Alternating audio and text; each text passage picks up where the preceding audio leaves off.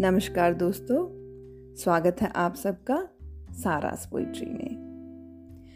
तो दोस्तों, जीवन की नई भोर या नई सुबह किसे अच्छी नहीं लगती? शायद ही कोई होगा जिसको ज़िंदगी की नई शुरुआत या नई सुबह अच्छी ना लगती हो। तो आज की मेरी कविता का शीर्षक है, नई भोर।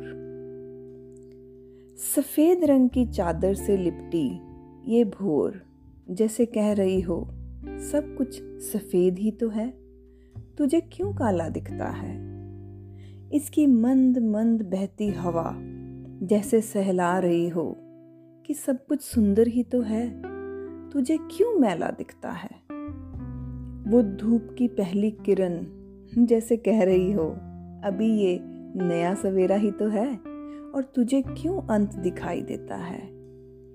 वो खुला आसमान जैसे आसमानी रंग बरसा रहा हो और कह रहा हो, सब कुछ असीम ही तो है, पर तुझे क्यों सब सिमटा सा लगता है? ये भोर भी कितनी अद्भुत है।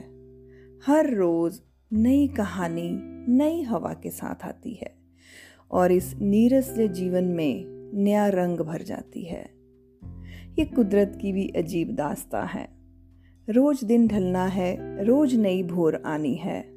मानो गिरना और उठना साथ साथ चलना हो। रुकता कुछ भी नहीं है, चाहे वो अंधेरा हो या सवेरा।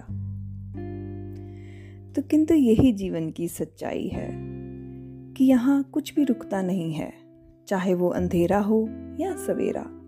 और हर अंधेरे के बाद उजाले का आना तय है, जैसे जीवन की नई भोर तो इसी के साथ धन्यवाद।